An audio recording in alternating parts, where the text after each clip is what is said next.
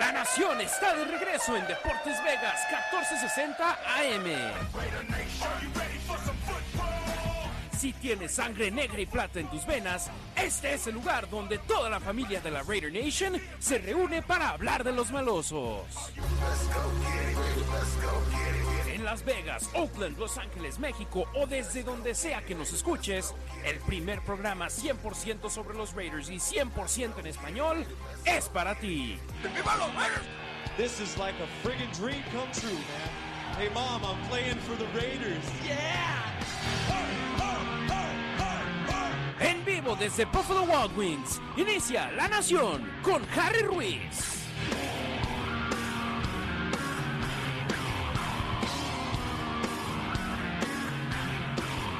Familia de la Raider Nation, siempre es un honor poder compartir este espacio con ustedes. La Nación en Deportes Vegas 1460 AM. Su servidor y amigo Harry Ruiz les saluda con mucho gusto en vivo desde el Buffalo Wild Wings, ubicado al exterior del Mall Galería en Henderson, Nevada. Dense la vuelta, por acá vamos a estar pronto ya con premios de Coors Light, de los Raiders, por supuesto, Buffalo Wild Wings, tu cuartel general para poder venir a disfrutar del fútbol fútbol americano de la NFL. Hombre, anoche en las pantallas había NFL, había fútbol americano colegial, había baloncesto, había béisbol.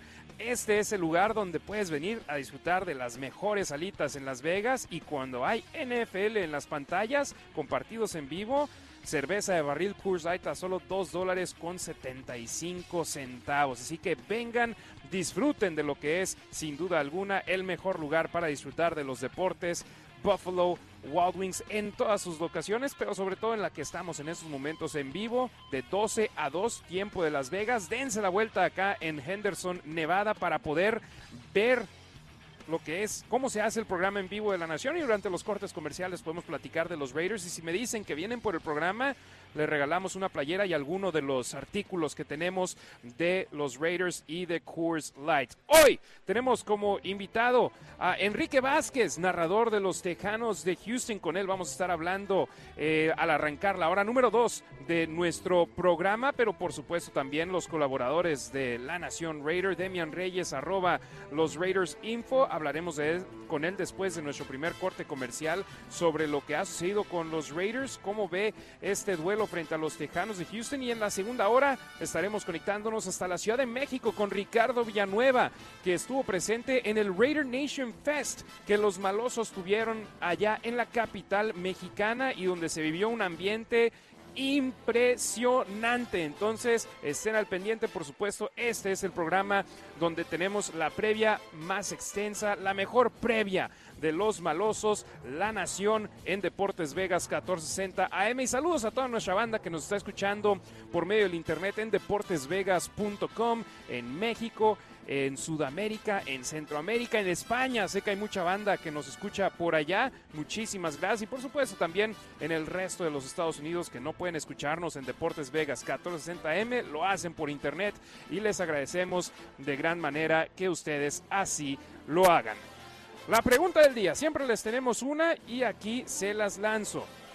De los siguientes seis rivales de los Raiders, solo Indianapolis tiene marca ganadora. ¿Cuántos juegos crees que ganen los malosos en ese lapso y por qué? Estos siguientes seis partidos para los Raiders serán importantísimos y todo comienza el domingo contra los Tejanos de Houston. Si pueden sacar por lo menos cinco victorias en ese lapso, los Raiders tendrían una marca ganadora entrando ya al cierre de la campaña. Y es importantísimo que lo hagan así los Raiders. Y hombre, volteamos a ver el calendario y está a modo para los Raiders. Yo nunca digo que ningún partido es fácil, porque no lo son en la NFL.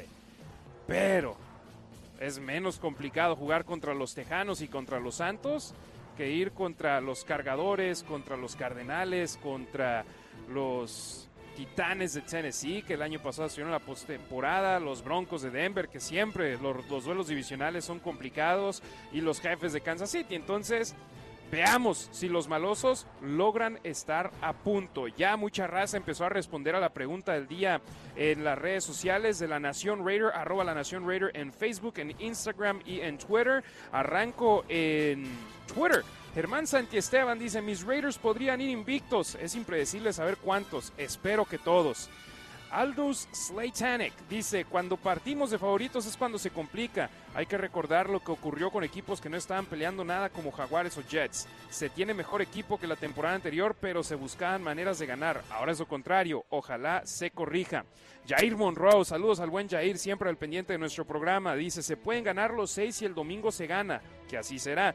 Se ganará confianza dentro del equipo y se puede enrachar y conseguir victorias en los siguientes juegos. Raiders, gracias a Jair Monroe por su comentario. Y Bernardo Torres dice, seis. Él simplemente respondió con un número porque yo dije, ¿cuántos juegos creen que ganan los malosos en ese lapso y por qué? Él simplemente me dijo el número, no me dijo la razón. Así que ahí las primeras respuestas a la pregunta del día. Si ustedes se quieren unir y que leamos sus respuestas aquí al aire en Deportes Vegas 1460M en La Nación, vayan a nuestras redes sociales. Arrancamos nuestro programa como siempre lo hacemos cada semana con las noticias de la semana hubo un reporte por parte de Jeremy Fowler de ESPN que publicó sus notas de lo que ha estado escuchando alrededor de la liga sobre los equipos, porque el lapso en el cual se pueden realizar intercambios de jugadores está a punto de llegar a su final. Entonces, él dijo, esto es lo que he estado escuchando alrededor de la liga. El trade deadline es el primero de noviembre a la una de la tarde, tiempo de Las Vegas. Entonces estamos a menos de dos semanas de ese día. Y él, entre sus notas, tuvo de que los Raiders han tenido comunicación con otros equipos sobre posibles intercambios donde estuviesen involucrados dos de las tres selecciones de primera ronda de los malosos en el 2019. Dos de los tres jugadores a los cuales no les dieron su opción de quinto año. Jonathan Abram y Cleveland Farrell. Obviamente no han jugado al nivel que se espera de un jugador de primera ronda, sobre todo Cleveland que fue elegido con la cuarta selección en el 2019. No fue su culpa, a él lo tomaron en ese puesto y simplemente no ha jugado al calibre de un jugador de ese tipo. Por ejemplo, si tuvieses a Max Crosby como la cuarta selección y estuviese jugando de la manera en la cual lo ha estado haciendo, no te quejas en lo absoluto. Es más, su contrato hubiese sido más rico de lo que obtuvo en la temporada baja esta campaña.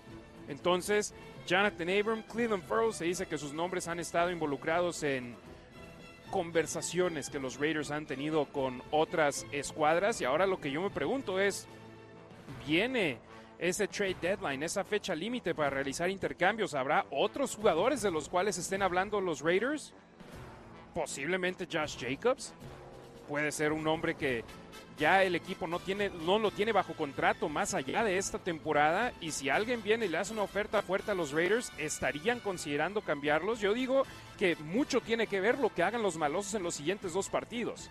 Si los Raiders, por una u otra razón, acaban perdiendo contra Houston este domingo y frente a los Santos de Nueva Orleans el 30 de octubre, los malosos tal vez digan temporada perdida y con marca de 1 y 6, vamos a empezar a reestructurar ese equipo y a ver qué podemos conseguir a cambio de un jugador de este tipo.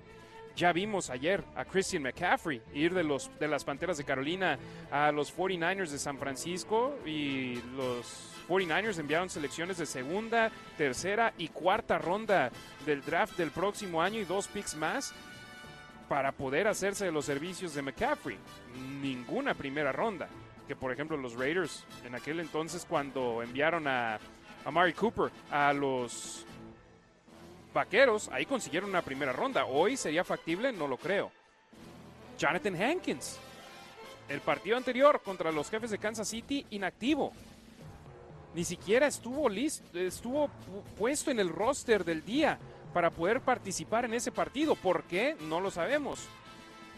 Pero no lo estuvo. Y tal vez sea un jugador que tenga un valor, no te va a conseguir una primera, segunda o tercera ronda, pero si acabas consiguiendo capital del draft por un jugador que ni siquiera utilizaste en el último juego, digo yo, si alguien te ofrece algo, vale la pena escuchar, pero mucho depende de lo que puedan hacer los Raiders en las próximas dos semanas. Dave Ziegler, gerente general de los Malosos, platicó con JT The Brick en su programa de ayer en Raider Nation Radio y le preguntó JT a Ziegler, qué es lo que hiciste durante esta semana de descanso, cómo fue productiva y esto fue lo que le dijo el gerente general Dave Ziegler a JT.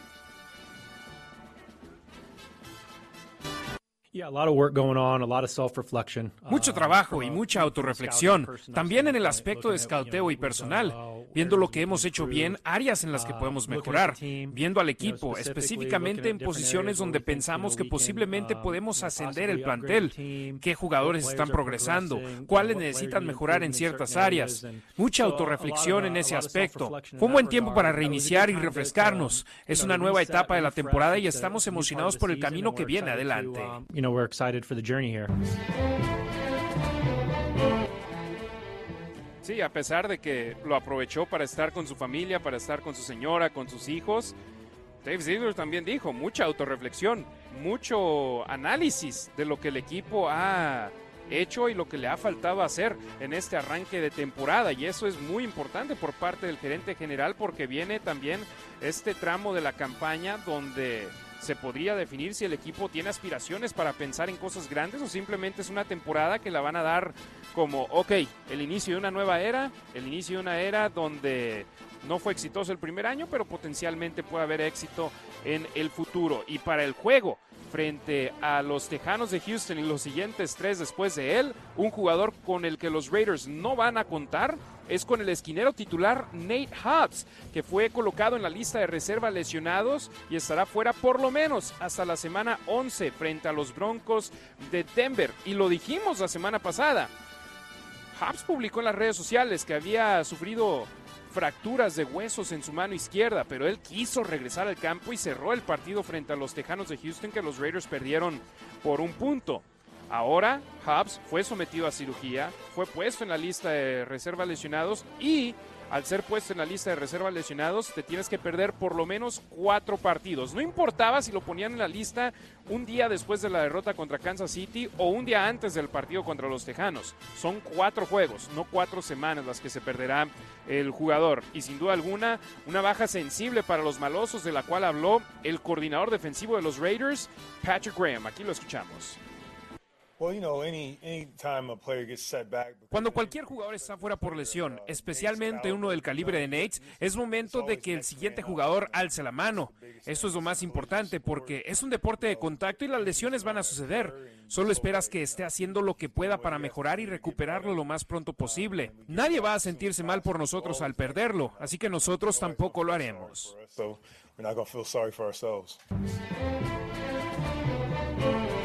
Así es, nadie se va a sentir mal por los Raiders al perder al jugador y los malosos simplemente a tener esa mentalidad de next man up, el siguiente hombre disponible. Y ojo, Nate Hobbs fue puesto en la lista de reservas lesionados y los Raiders no han realizado ninguna otra transacción en el roster activo de 53 jugadores al momento. Esto significa que hay un lugar abierto en el roster. ¿Quién lo va a tomar? Estamos a la espera, pero un jugador que potencialmente lo puede hacer es Anthony Averett, que al igual que DJ Turner fueron designados para volver al entrenar el miércoles por primera vez en cinco semanas. Esto después de que en el partido contra los cargadores de Los Ángeles sufrieron lesiones y fueron puestos en la lista de reservas lesionados. Se perdieron cuatro partidos de la semana 2 a la semana número 5 y esta fue la primera ocasión que entrenaron los elementos de los malosos desde entonces. Y Averett, un veterano de la liga, un jugador que lo ha estado que ha estado sobre el emparrillado, que ha dado resultados y que los Raiders firmaron como agente libre durante la temporada baja y ahora se le presenta una oportunidad de oro, una oportunidad donde los malosos necesitan utilizarlo. Y aún no han hecho esa transacción para ponerlo en el roster activo de 53 pero a final de cuentas todo apunta a que ese va a ser el caso, por lo menos con Anthony Averett, porque es un jugador que necesita una posición que urge tener a un elemento en ella en estos momentos y duele decirlo, pero quien llegue, el que esté a uniformarlo, porque Rocky Sin ha hecho un buen papel esta campaña, estaba viendo sus estadísticas de lo que ha hecho en los partidos en los que ha participado. Ha jugado en cuatro partidos esta campaña y tiene muy buenos números según las estadísticas Next Gen Stats de la NFL. Los cinco esquineros que mejor trabajo han hecho limitando a sus rivales en duelos directos. El primero, James Bradbury. El segundo, Thierry Slay. Ambos de las Águilas de Filadelfia que van invictos esta campaña. El tercero, Patrick Surtain, contra el cual ya jugaron los Raiders y contra el cual Devante Adams tuvo grandes números. El cuarto, Tyson Campbell de los Jaguares de Jacksonville. Y el quinto, Rock Yassin de los Raiders de Las Vegas. Entonces, una labor calladita, una labor donde no ha sido espectacular, pero donde las estadísticas avalan que ha hecho una muy buena labor Rock Yassin con los malosos.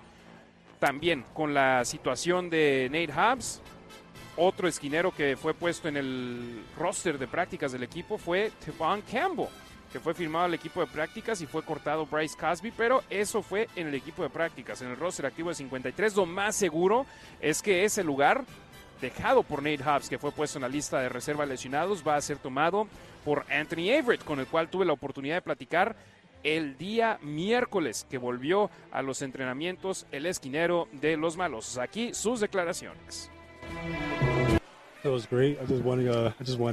Me sentí bien y me quiero volver a acostumbrar a respirar de nuevo, el tener mis pies en el lugar correcto y a correr a máxima velocidad con mis compañeros después de estar cinco semanas fuera. Siento que puedo sumar más velocidad a la defensa. Soy alguien rápido que puede jugar con cobertura personal y hacer cosas diferentes. Estaré listo.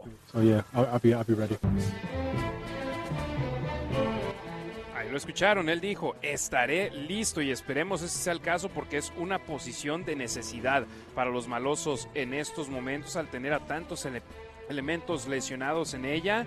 En primera instancia era él, Anthony Everett, y ahora lo es Nate Hobbs. Así que en el momento indicado, en el lugar indicado, y esperemos que pueda rendirle frutos a los malosos su regreso. Y fíjense, ya hablamos de lo que hicieron lo que hizo Dave Ziegler durante su semana de descanso, cómo lo aprovechó y ese tiempo extra que tuvo en sus manos al no tener un partido o entrenamientos.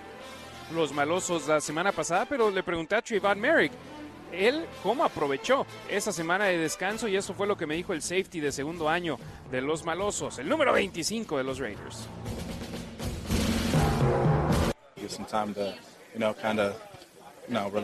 Nos dio tiempo para relajarnos y cuidar nuestros cuerpos, además de que fue bueno ver a nuestras familias. Regresamos listos para trabajar y ponernos de nueva cuenta del lado ganador. Estoy emocionado de volver, de ver a mis compañeros, verlos sanos y con ansias de salir a ganar jugando rápido mientras nos divertimos en el campo. Sí, ya están ansiosos de regresar al emparrillado y yo me acuerdo que cuando inicialmente salió el calendario y veíamos semana de descanso, semana número 6, y yo decía, es muy temprano.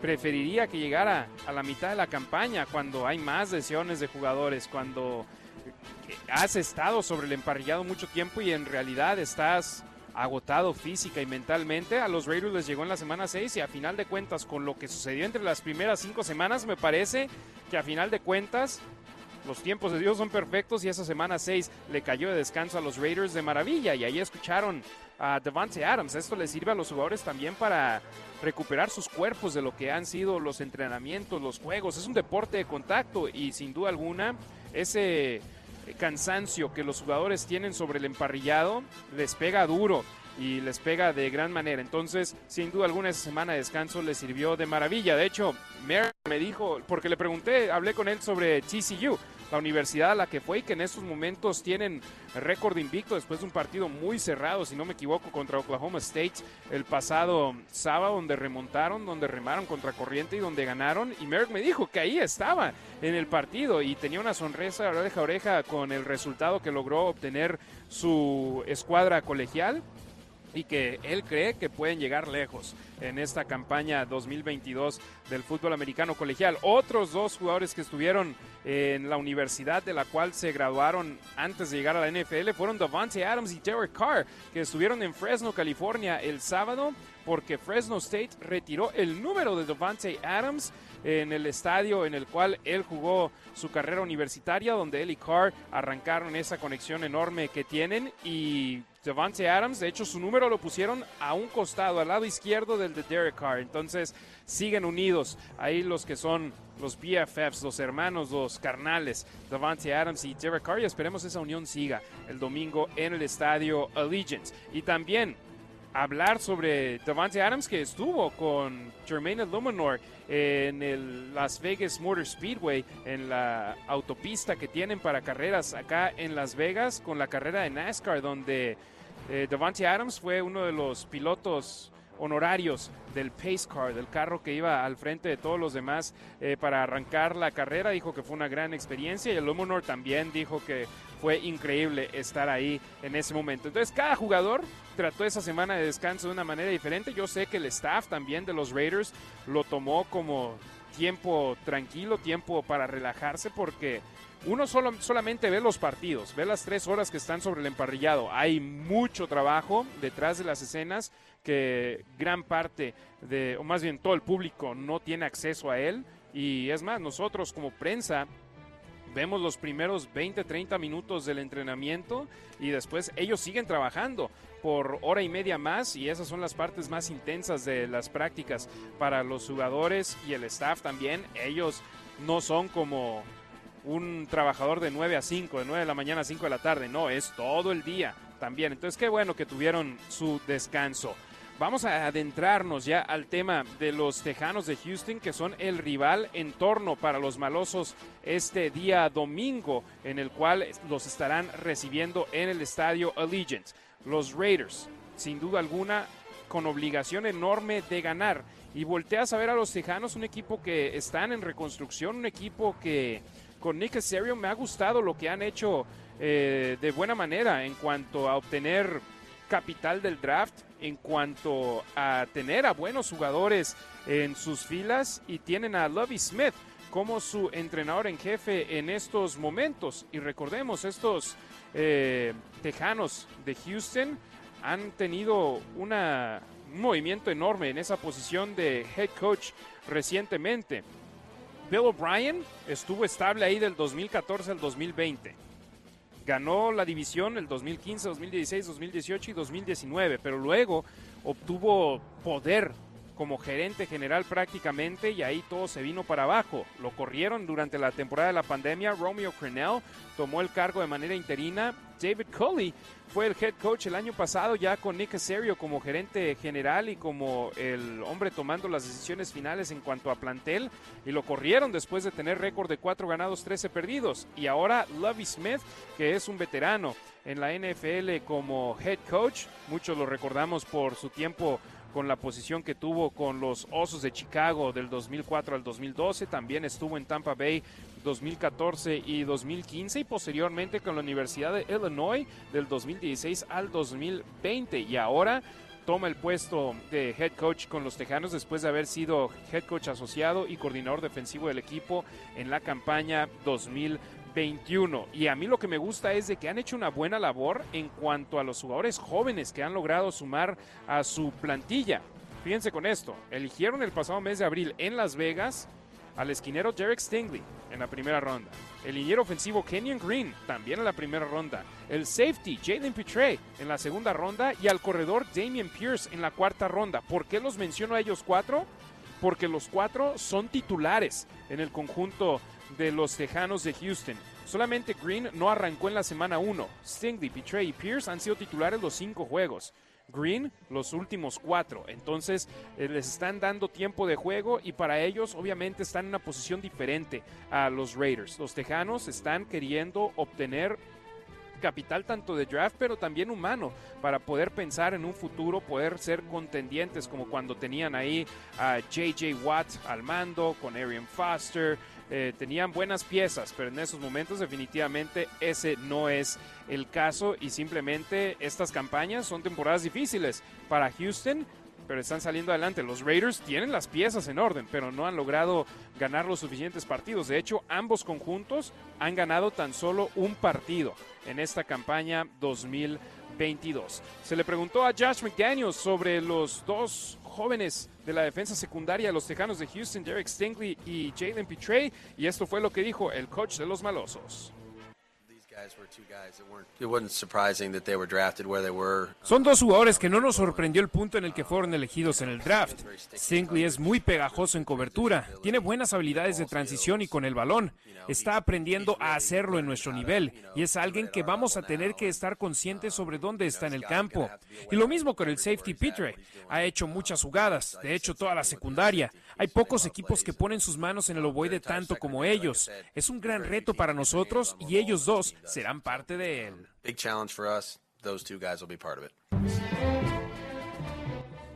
Sí, una defensa secundaria joven, pero con, que tiene jugadores de habilidad, jugadores que te pueden hacer la vida imposible y que te pueden complicar un partido. Así que los malosos necesitan tener cuidado con ello y es por eso que no menosprecian a su rival y saben que es un rival de calidad, un rival que puede hacerles la tarde imposible. Y yo por eso digo, si tienen la oportunidad los Raiders de ponerle el último clavo al ataúd de los Tejanos temprano en el juego, háganlo.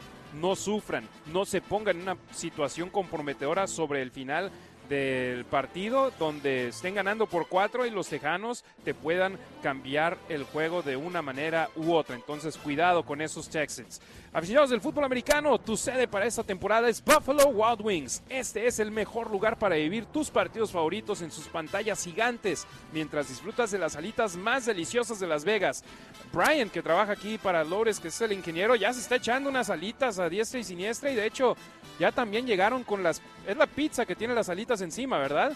Ya empezaron a traer comida aquí y yo voy a ser una persona que hoy voy a esperarme hasta el final del programa porque no puedo estar comiendo mientras esté hablando aquí con nosotros. Entonces vengan por las alitas más deliciosas de Las Vegas, la pizza que tiene alitas encima y también Coors Light de barril a solo 2 dólares con 75 centavos durante todos los juegos de fútbol americano profesional. Entonces los jueves los domingos y los lunes durante los juegos, 2 dólares con 75 centavos su cerveza de barril de Coors. Únete a Deportes Vegas 1460 M en vivo todos los viernes desde las 12 del mediodía hasta las 2 de la tarde para los viernes de fiesta del fútbol americano de los Reyes.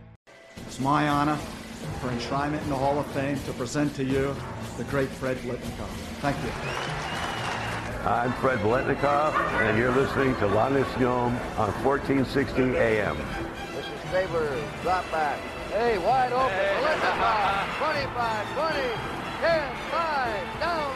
Let the Litnikoff wide open. And the Raiders have won the Super Bowl championship. They are the world champs.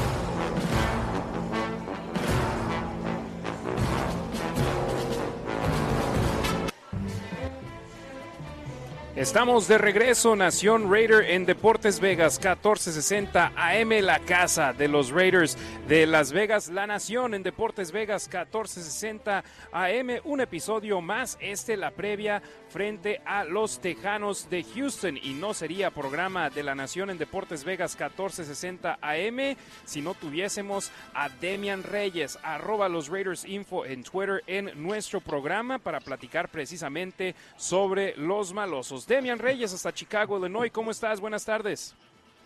Hola Harry, buenas tardes. Gracias por tenerme, gracias por invitarme. Saludos a toda la gente que nos está escuchando. Por supuesto que sí. Demian, te hago a ti la pregunta del día que le hemos hecho a la raza en las redes sociales de arroba la Nación Raider. De los siguientes seis rivales de los Raiders, solo Indianapolis tiene marca ganadora. ¿Cuántos juegos crees que ganen los malosos en ese lapso y por qué? Me gustaría que ganaran los seis, creo que tienen equipo para ganar los seis. Es muy difícil ganar en esta liga, lo, lo hemos estado viendo ahorita con Raiders, que en mi parecer tienen buen equipo y han estado cerca deberían de tener mejor récord, pero yo creo que, híjole, un mínimo, un 4-2, quizás 5-1, pero mínimo tienen que ganar 4 de los siguientes 6 partidos. ¿Tienen que? ¿Cuántos crees que vayan a ganar? No, bueno, sí. Creo que, creo que pueden ganar 5. Eso, Cinco de los siguientes seis partidos. Me gusta la respuesta porque eso te indicaría que entrarían al juego contra los cargadores con récord ganador. Sí, correcto. Perfecto, estamos hablando con Demian Reyes, arroba los Raiders Info en Twitter, síganlo, comparte información de los Raiders en español. Este juego contra los Tejanos de Houston puede ser denominado de esos trap games, aunque ambos equipos tienen el mismo récord de, o bueno, no el mismo récord, ambos equipos tienen solo una victoria en esta campaña. Los Tejanos tienen mejor marca porque han empatado uno de sus partidos, perdido los otros tres, ganado uno. Entonces los Raiders uno ha ganado, cuatro perdidos. Este partido contra los Tejanos no pueden decir que es uno fácil, Demian.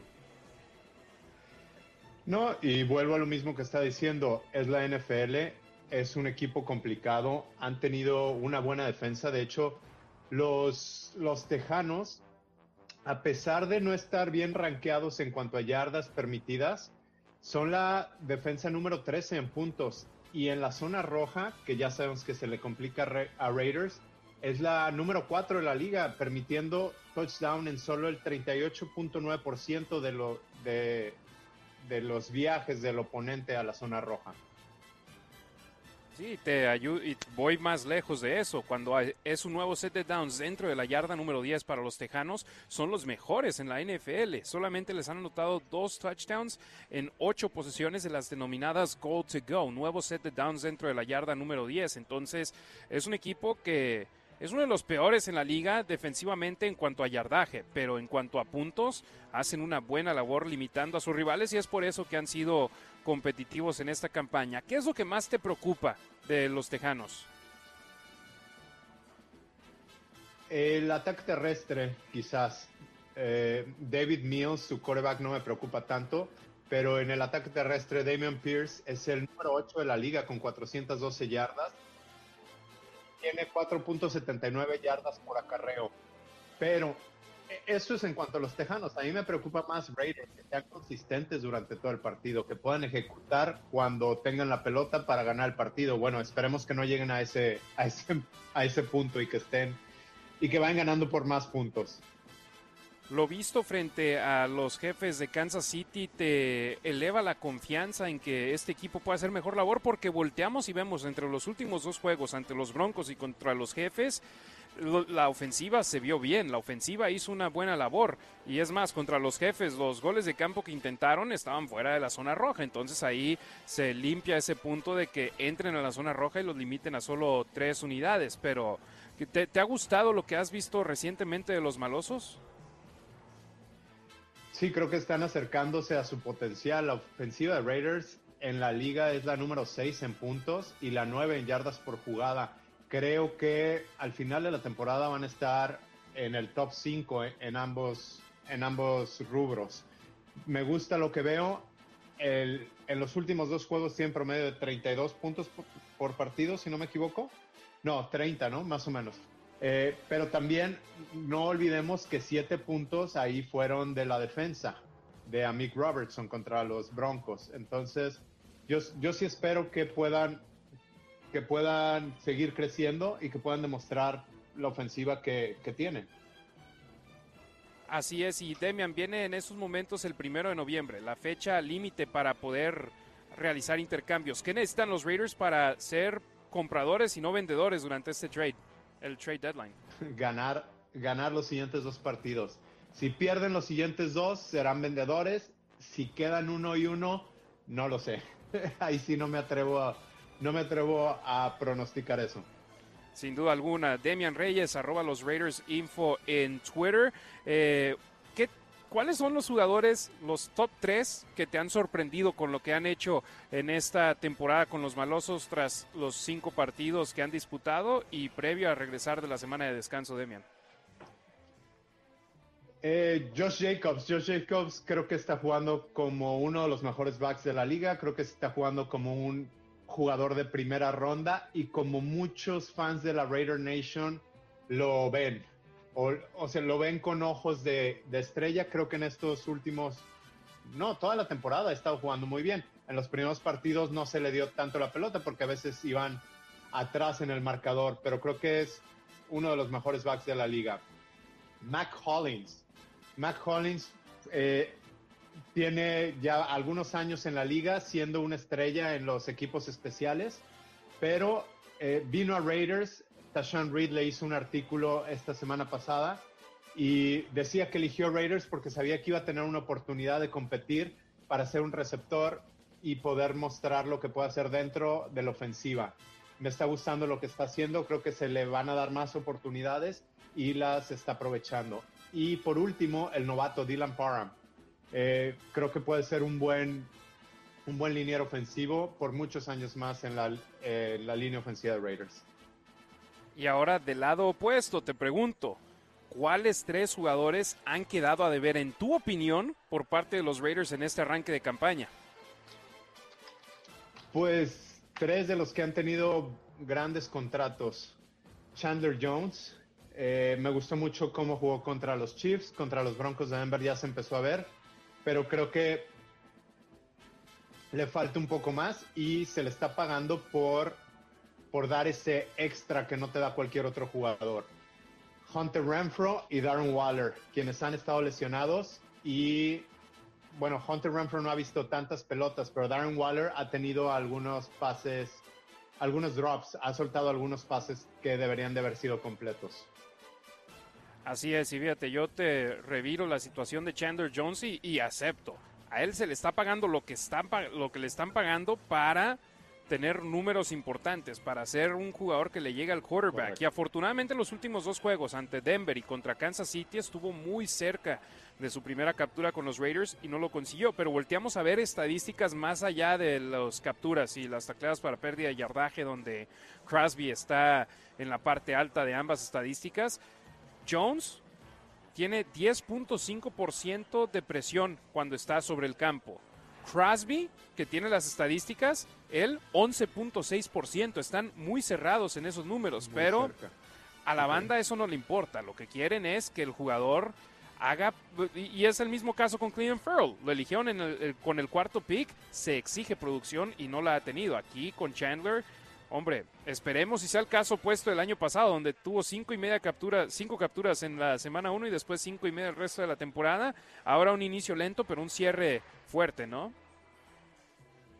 Sí, est- estoy de acuerdo contigo, pero ahora yo te pregunto, ¿cuánto es, eh, cuántas capturas en un año para un jugador defensivo es un buen récord? No, no, no un excelente récord, algo decente o algo estable. Decente, estable, unas 5 o 6. Buena temporada cuando ya le están pegando a los dobles dígitos. ¿Tú crees? Ok, yo diría algo como 10 capturas. Son 17 juegos, O bueno, sea, cierto, y ahora con 17 partidos, cierto. casi una, cap- casi una captura cada dos partidos. Yo, ok, Chandler tiene esas presiones, pero si te da esa captura al finalizar el partido cuando, cuando el equipo contrario está a punto de anotarte, es, creo que es por eso que se le está pagando. Ese cambio de juego que te puede dar, ¿no? Idealmente. Y no, y no estoy diciendo a alguien que te dé 30 capturas, sino que te dé 8 en 17 partidos, a lo mejor, ¿no? Que te saque otros, que te saque 8 juegos. Sí, que sea disruptivo, que no solamente logre hacer jugadas donde te cambie el juego, no, que te cambie el juego, que es algo que también Crosby puede tomar ese siguiente paso y creo que ese es el siguiente paso, donde no solamente obtiene capturas, por ejemplo, en el partido pasado, donde fueron que en el primero y segundo cuarto, y después Correcto. el resto del partido no tuvo esa- esos sacks. Correcto, sí, como lo veíamos con Mac, ¿no? Ahora te- les toca cerrar el partido, que cierren ellos dos el partido. Efectivamente, la ausencia de Nate Hobbs, ¿cuánto va a doler, Demian? Eh, yo creo que Nate Hobbs está jugando muy bien, con excepción del partido anterior contra los Chiefs, que fue evidenciado en varias ocasiones. Creo que va a doler, pero regresa Anthony Averett, que estaba teniendo una buena pretemporada. Esperemos que pueda, que pueda tener una buena temporada y la ausencia de Nate Hobbs no pese tanto. Ahora me gustaría verlos a los dos juntos en el campo. Eh, la lesión de Hobbs es muy similar a la de Averett. Se le, se le preguntó a Averett en el locker room y dijo que muy probablemente Hobbs va a tardar otras unas cuatro o cinco semanas en estar listo, como él tardó. Sí, algo similar es lo que dijo Rocky Sin. Yo me quedé sorprendido, no sé si viste esas estadísticas de Next Gen Stats que publicaron ayer. Y Rocky Sin es el quinto mejor top shutdown cornerback en cuanto a porcentaje permitido en contra. Es el quinto mejor detrás de James Bradbury, Darius Slade, Pat Surtain y Tyson Campbell. Creo que es, te, te demuestra el buen trabajo que ha hecho esos números, ¿no? Sí, yo creo que sí. Y obviamente, te digo, se va a ver la ausencia de Nate Hobbs, pero está Rocky Asin está jugando bien, viene Averett, está Sam Webb, el novato no drafteado, que está, está más o menos mostrando algo, y también a Mick Robertson, quien está jugando bastante decente. Efectivamente, mi estimado Demian, los malosos tienen este stretch de partidos de los siguientes seis, donde yo también opino igual que tú. pierden los siguientes dos y se pueden convertir en vendedores de jugadores. ¿Cuáles tú crees que sean los prospectos de potencialmente enviar a otro equipo? Porque obviamente se ha escuchado que han conversado y han lanzado los nombres de Jonathan Abram y Cleveland Ferrell en posibles intercambios. ¿Cuáles otros elementos crees tú que tengan valor e interés de otros equipos para ser enviados a ellos? Josh Jacobs. Eh, ayer vimos que Christian McCaffrey se fue a los, a los 49ers y creo que Josh Jacobs está jugando muy bien y si con Raiders, si Raiders no va a hacer un papel en la postemporada, algún equipo quizá podría de hacerse los servicios de Josh Jacobs. Eh, creo que es el jugador que tiene más valor de Raiders fuera de la organización. No se van a deshacer de Darren Waller, quien no está jugando excelente. Eh, no se van a deshacer de Derek Carr, que necesita permiso Raiders para deshacerse de Derek Carr. Y de Devante Adams, que alguna gente ha estado hablando de eso. Así es, y Demian, ¿qué tan diferente puede ser la ofensiva de los Raiders por cierto, Demian Reyes, arroba los Raiders Info en Twitter, nuestro invitado aquí en La Nación, en Deportes Vegas 1460 M. Si, si Darren Waller y Hunter Renfro, que no entrenaron el día de ayer, no pueden jugar el domingo, ¿qué tanto dolerá esa ausencia?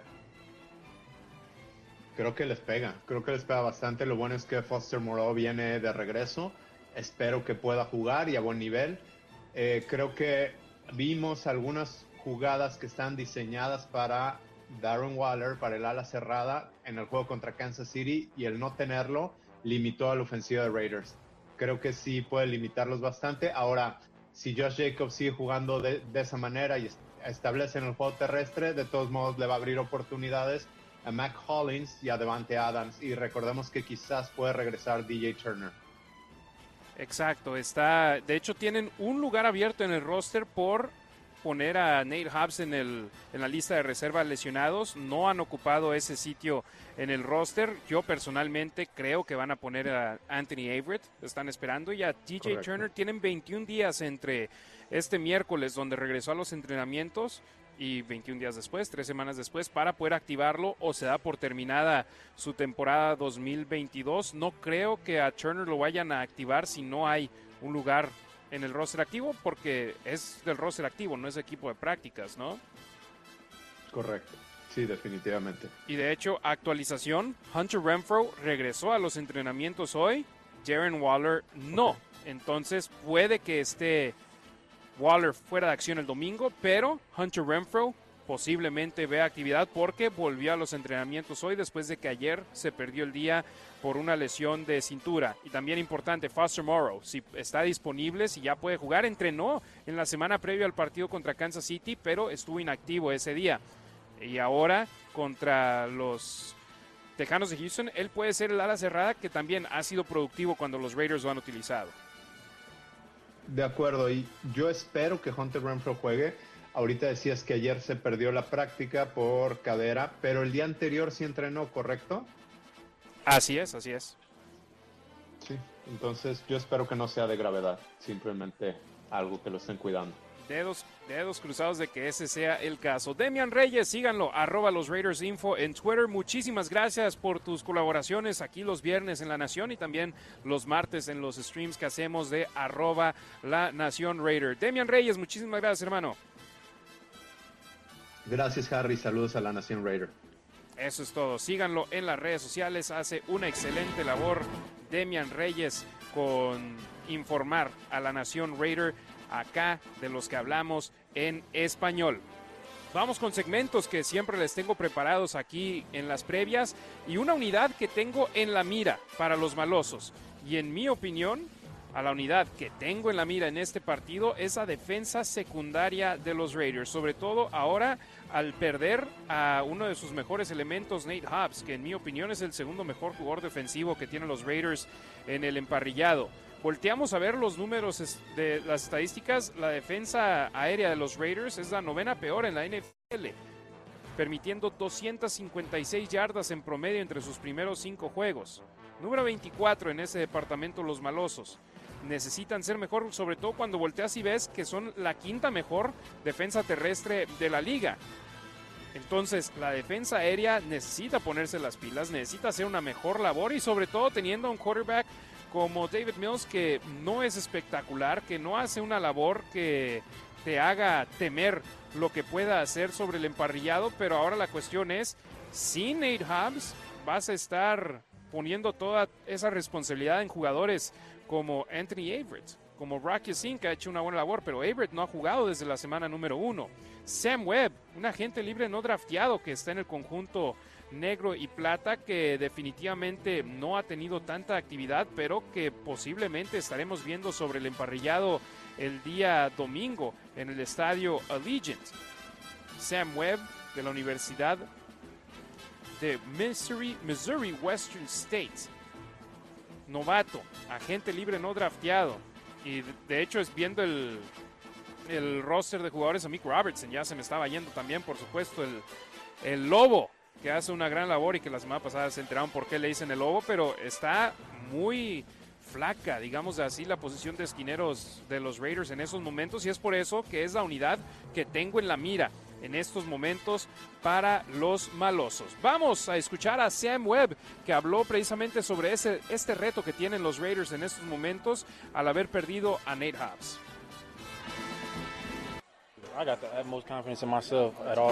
Tengo la mayor confianza en mí todo el tiempo. Me gusta cuando la presión está en mí. Presión es oportunidad y no todos la tienen encima. Así que yo aprovecharé en tenerla. Así es el deporte. Es físico y las lesiones pasan todos los días y en cualquier momento. Equipo de práctica, suplentes y los suplentes de los suplentes. Todos necesitan estar listos para jugar y hacerlo en el nivel más alto. Así es, prepararte como si fueras a ver acción cada semana porque tarde o temprano te van a echar al fuego por lesiones, por suspensiones, por lo que suceda en el emparrillado, te van a enviar para poder jugar para los Raiders. Y en esos momentos, Sam Webb, un jugador que sin duda alguna vamos a tener en la mira en el partido del domingo entre los Raiders de Las Vegas y los Tejanos de Houston. Sam Webb va a ser el número 27 sobre el campo, así que tengan la mira puesta en él. Él dice que le gusta la presión. Veamos si puede con ella. Y algo de lo que seguimos esperando noticias es Devante Adams. Mucho se habló después del empujón que vimos en la televisión tras la derrota contra los jefes de Kansas City. Y caray, sin duda alguna, algo que no se desea ver. Pero lo primero fue mal ahí Devante, la frustración y todo. Y luego, espérate, bueno, lo más seguro es que lo van a multar. Ok, pero después es, ¿y si lo suspenden? ¿Y si se acaba perdiendo actividad de los malosos por ese empujón? La liga aún no ha dado ninguna resolución sobre el caso. Y Devante Adams, el sábado en Fresno State, resultó que su carro se descompuso en Henderson y llegó tarde a esa ceremonia y no hizo la conferencia de prensa que tenía agendada. Después hizo una entrevista muy rápida. En el NASCAR, el domingo, también canceló su disponibilidad con la prensa. Y el miércoles, ahí que estuvimos eh, con las entrevistas de los jugadores, llegó muy tarde y habló muy poco. Y lo primero que se le preguntó fue si tenía algún comentario al respecto sobre la situación en la que se encuentra involucrado. Y esto es lo que dijo Devante Adams rápidamente.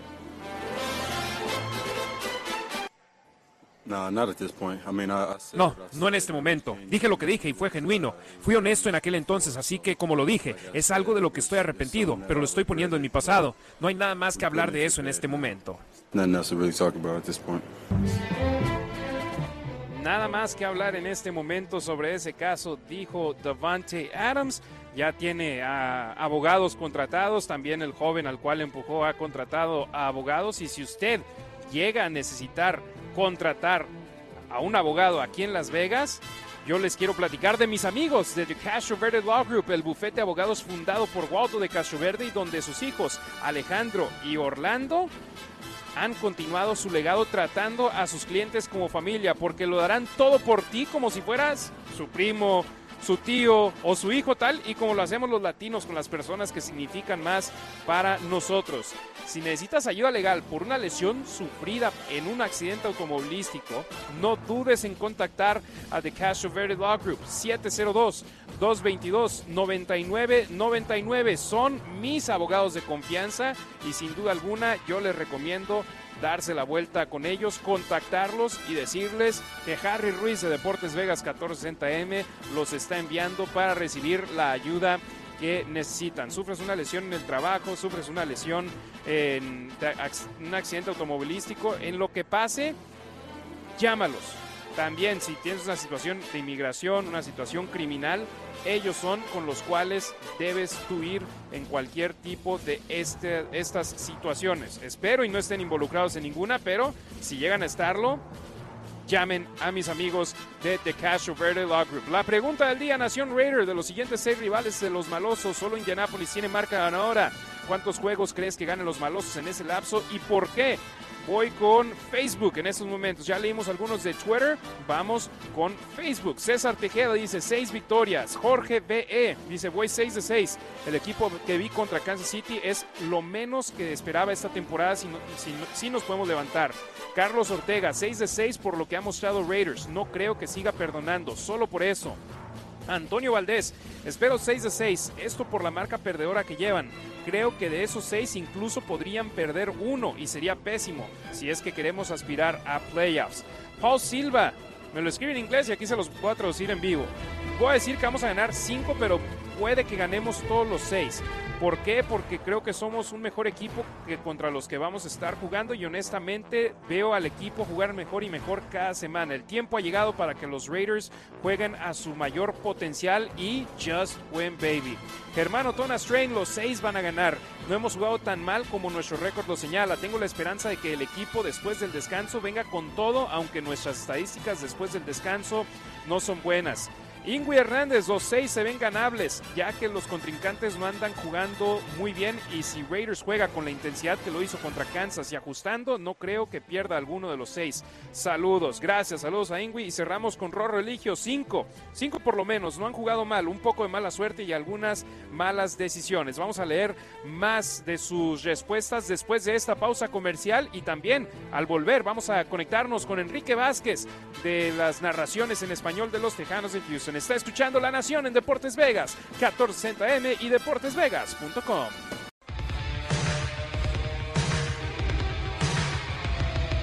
Estamos de regreso, Nación Raider en Deportes Vegas 1460 AM La Nación. Y ya llegaron los premios de Coors Light. Veo un par de hieleras, veo sudaderas, veo playeras de los Raiders. Entonces, dense la vuelta por acá, Nación Raider, por lo que estamos acá en Buffalo Wild Wings, en Henderson, en, eh, a un costado del mall de Galería y por supuesto en Buffalo Wild Wings, la casa, tu cuartel general del fútbol americano profesional. Y vamos a conectarnos ahora hasta el centro del país, donde se encuentra Enrique Vázquez, el gran narrador de los Tejanos de Houston, que ha estado involucrado en la NFL por múltiples décadas, que hace una gran labor allá y también narra fútbol americano colegial con los Sooners de Oklahoma. Enrique, ¿cómo estás? Buenas tardes.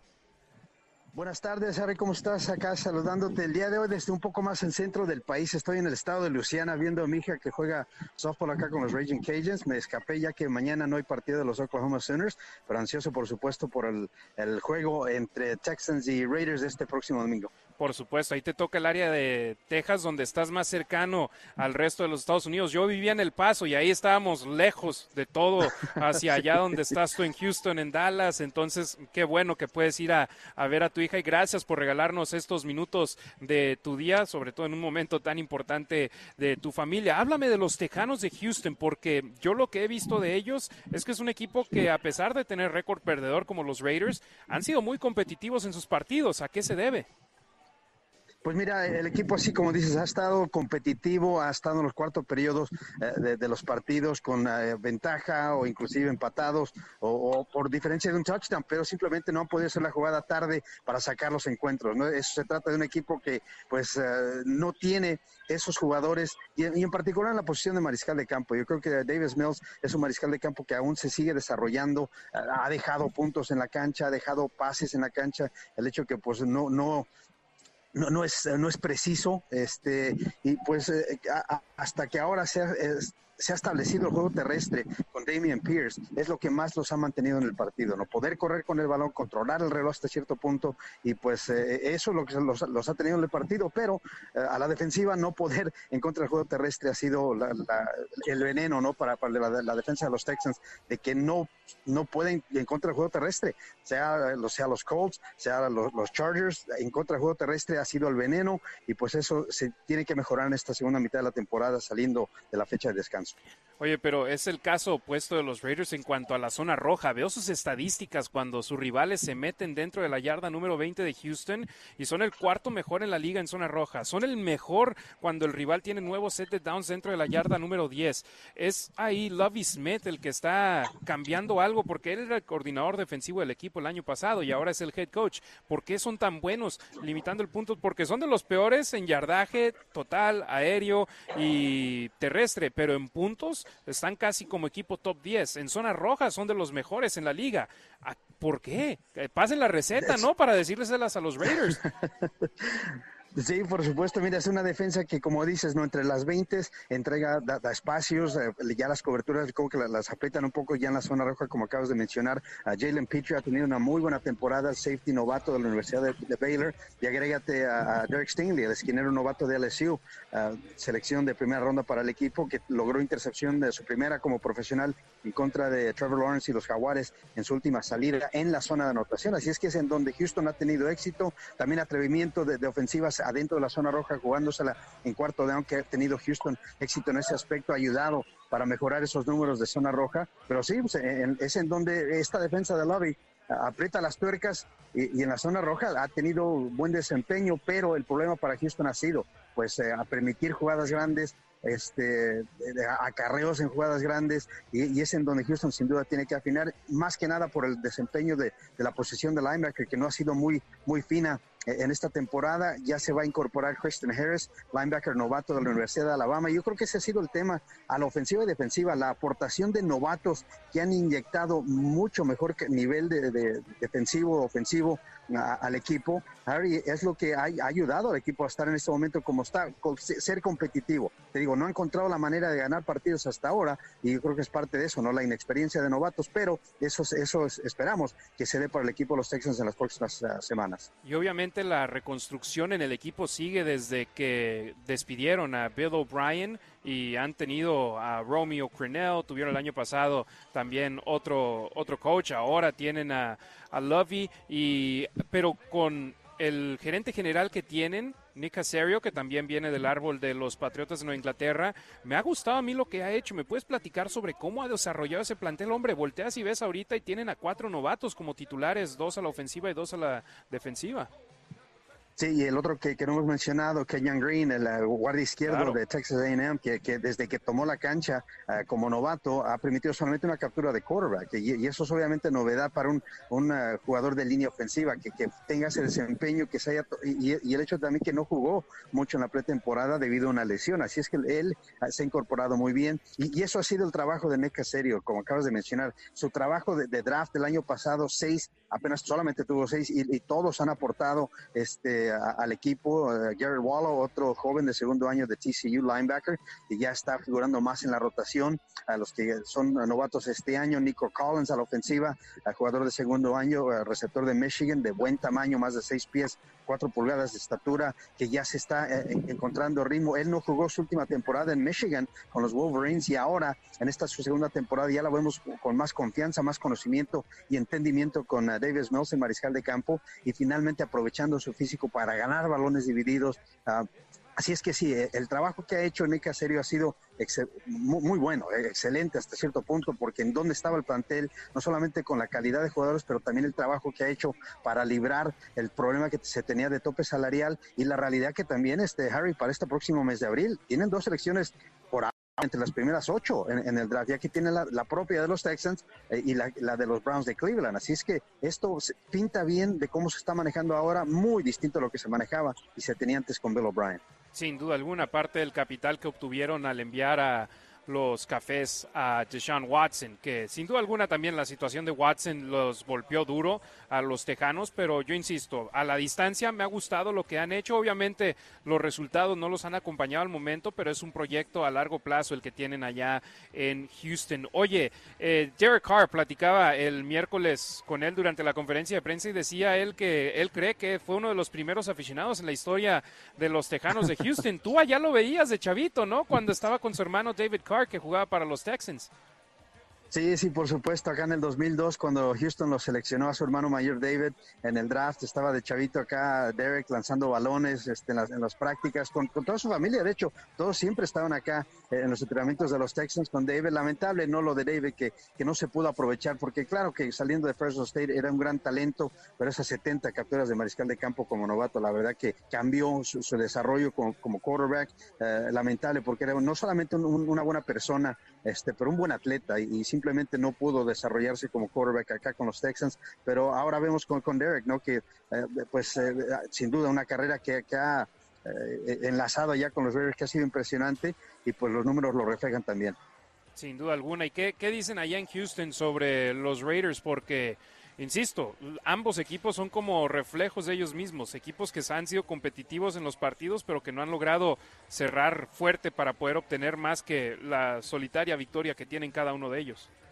Pues sí, pero yo, creo que se reconoce, ¿no? Que la, ofensiva de los Raiders es mucho más explosiva, ¿no? Si acaso Houston ha estado en partidos, pero partidos sucios, partidos defensivos de, pocos puntos, en lo que se trata de eso, no robar un balón, este, cambiar este eh, series ofensivas de esa manera y así mantenerte en el cuarto periodo en partidos. Pero Houston ofensivamente yo creo que no tiene la, podería, la pólvora para, para mantenerse punto por punto con, eh, con la ofensiva de, los Raiders. Así es que se va a tratar de eso una vez más, ensuciar el partido, eh, desinflar el balón, convertir esto verdaderamente en un duelo defensivo y así Houston tener oportunidad tarde en la segunda mitad de, tal vez dar, la sorpresa, pero vaya que si no te cuidas, tienen muchas armas disponibles y el hecho de que los Raiders pueden correr muy bien con el balón. Eso va a ser, ahí va a estar la clave. Si, si, Jacobs puede establecer un juego terrestre, yo creo que eso va, a sentenciar al equipo de los Texans, porque es lo que ha sido el veneno, te digo una vez más, para esta defensiva de Houston. De tener el juego terrestre ha sido problema contra Chicago, lo fue en contra de los Colts, lo fue en contra de los Chargers de, Los Ángeles, y, y esa para mí es la clave. Así es, hemos visto a Derek Stingley Jr., el novato que eligieron con selección, selección top 5 en el draft el mes de abril acá en Las Vegas, los Tejanos de Houston. Lo hemos visto ir mano a mano, prácticamente personal, todos los partidos con Cortland Sutton, con Mike Williams, con Michael Pittman, con Marvin Jones. ¿Tú crees que le vayan a poner el reto de ir uno a uno contra Devante Adams en este partido o tal vez ahora sí le van a dar ayuda y alguna marcación doble? No, mire, yo creo que en este momento va a ser, vamos a probarlo, vamos a poner al chavo, como mencionaste, Corland Sutton, se lo pusieron y, lo siguió de un lado al otro de la cancha. No se trata aquí eh, que el alineamiento de los esquineros de Houston es tú vas a la izquierda y el otro a Steven Nelson a la, derecha. Ahí lo va a seguir y yo creo que eh, eh, de eso se trata esta temporada, ¿no? Para, para el equipo de los Texans este, y especialmente para Derek Stingley, desarrollarlo, probarlo, porque claramente tiene, esto no es nada, nada nuevo para él. O sea, marcar a jugadores y receptores de primer nivel lo ha hecho toda su vida en el SEC allá jugando con LSU. Eh, de, esto está hecho, él le gusta el reto y pues vaya que el muchacho logró buen partido la semana pasada o en su última salida para lograr su primera intercepción y pues ese, es el reto y esa es la, escuela que tiene que, que, vivir en esta su nueva temporada de novato. Así es, y digamos, no hay esa urgencia de que si nos pierdes un partido vamos a perder la temporada. No, con los Tejanos es un proyecto a largo plazo. Y platícame sobre los regresadores en equipos especiales, porque estaba viendo sus números y pueden desarmarte un partido rápidamente haciendo, cambiando el campo de un lado al otro, ¿no? Sí, sí, mira, Desmond King en, despejes eh, lo, ha hecho bien. Eh, también, eh, obviamente, el trabajo de Trey Smith regresando patadas de kick pero Desmond King, más que nada, es el que ha descartado, descartado en esa especialidad, número 25 en su playera este, un, esquinero que, que también está participando más en la rotación defensiva este, eh, para el equipo de los Texans, pero en, esa especialidad lo ha hecho muy bien. Y hablando de equipos especiales, Cameron Johnson, el pateador de despeje sur, ese ha sido tal vez el más valioso del equipo, porque estás hablando de un muchacho que eh, regularmente voltea la cancha y, saca de apuros a una ofensiva que a veces se traba y no es consistente. Así es que de repente un balón adentro de tu propia 25, 30, te, te, voltea la cancha y, pone a la ofensiva rival adentro de su propia 20. Así es que eso ha sido un arma importantísima y algo de que, ha sido factor este año para que la defensa de los Texans también tenga buenos resultados. Así es, no sé si seas apostador, Enrico, si te gusten las apuestas deportivas, pero yo volteo y veo a los Raiders favoritos por 7 puntos y es la primera vez desde la semana 13 del 2020 que los Raiders son favoritos por lo menos por 7 puntos y es la primera vez que son favoritos por 7 o más puntos en casa desde la semana 15 del 2019, que fue el último partido en Oakland. Entonces, yo sinceramente, yo prefiero que vayan como underdogs porque se les ve el hambre como favoritos. La verdad, yo este juego lo veo como uno, yo, yo siempre digo, no hay partidos fáciles en la NFL, los veo menos complicados y a los tejanos más les vale que lo respeten porque yo veo calidad en ellos cuando, cuando veo los partidos y pueden darle un susto a cualquiera tus Texans, ¿eh?